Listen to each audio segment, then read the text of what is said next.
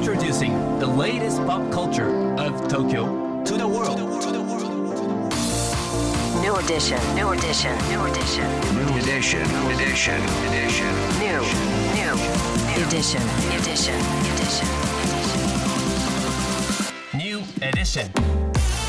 高野真也ですセレイナアンですこれからの時代を切り開くオルタナティブなカルチャーメディアニューとグランドマーキーによるコラボコーナーニューエディション毎日ニューにアップされるさまざまなカルチャートピックスの中から聞けば誰かに話したくなるような聞けば今と未来の東京が見えてくるようなそんなおニューなネタをピックアップ。ギュッと凝縮してお届けします。今日のニューエディションまず最初のニューなトピックは？石野卓球オールナイトイベント開催石野卓球さんによる DJ イベントナイトメアアフタークリスマス石野卓球の地獄温泉2023地獄温泉。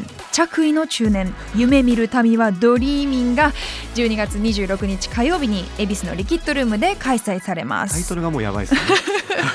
毎年卓球さんの誕生日に開催されオープンからラストまでの地獄温泉名物源泉かけ流しロングセットが披露されるこちらのイベントですけれども。今年の来場者には現地の言い伝えにちなんで軍手かっこ片方だけがプレゼントされるそうです。プレゼントなんですかね。片方いやっていう。本当ねさすがでございますけれどもやっぱ今年もこの季節がやってきたっていう感じがしますね。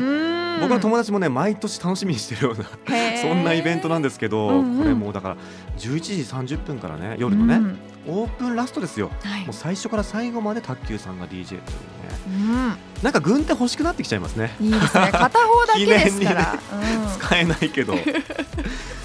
さあナイトメアアフタークリスマス石野卓球の地獄温泉2023地獄温泉着衣の中年夢見る民はドリーミン前売りチケットは今週の金曜日から発売です。はい。さあそして今日深掘りするニューなトピックはこちらですゴジラマイナスワン公開。うん。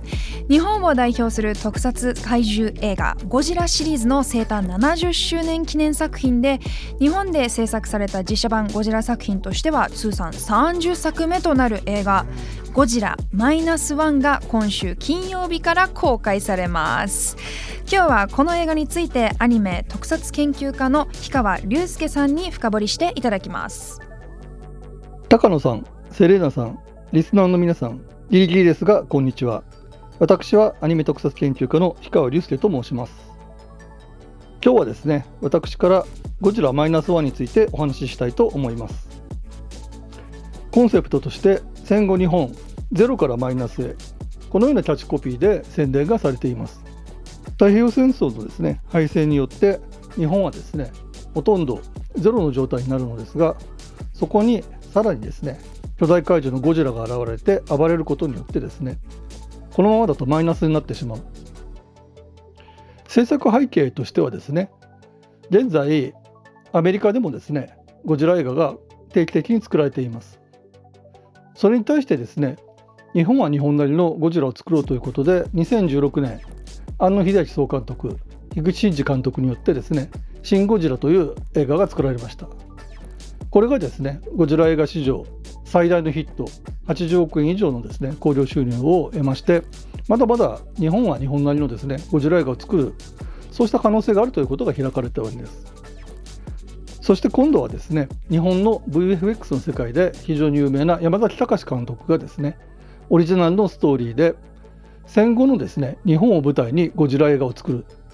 これまでの山崎隆監督の作品の中でも太平洋戦争を描いた永遠のゼロアルキメデスの大戦。これに加えてですね戦後日本を描いた三丁目の夕日こうした要素がですね全てゴジラ映画に投入されています。それらがですねうまく戦後日本を生きるですね一般の人々のドラマに絡みついてですねこれまで誰も見たことがないようなゴジラ映画になっていると思います。最大の見どころはですねこれまでのゴジラ映画は一番最初の第1作目が1954年戦後9年でですね作られた映画だったんですね。それ以前にですねゴジラが登場する映画というのはなかったんですけどもその終戦直後に巨大なですねゴジラが現れて銀座を中心とする東京を破壊したらどうなるのか。その巨大なゴジラに対してこれまではですね近代兵器を備えた部隊がですね立ち向かうということだったんですけれども今回の映画のですね当時日本はですねアメリカ軍に占領されていて独自のですねそうした武装組織を持っていないんですね。じゃあどうやって立ち向かうんだということがですね一つ大きな見どころになってるのじゃないかと思います。一般の人の視線でですねゴジラに立ち向かうそのドラマがですね神木隆之介さん浜辺美波さん日本を代表するですね役者たちの真剣なですね演技でですね感情が高まっていく。ゴジラが出てくる映画でなければできないようなですね。ドラマが紡がれていると思いますのでぜひとも楽しみにしていただきたいと思います。なるべくですね可能である限り大きなスクリーンで大きな音響でですね体験をしてほしいと思いますので皆さんぜひ劇場に足を運んでみてください。氷川さんありがとうございました。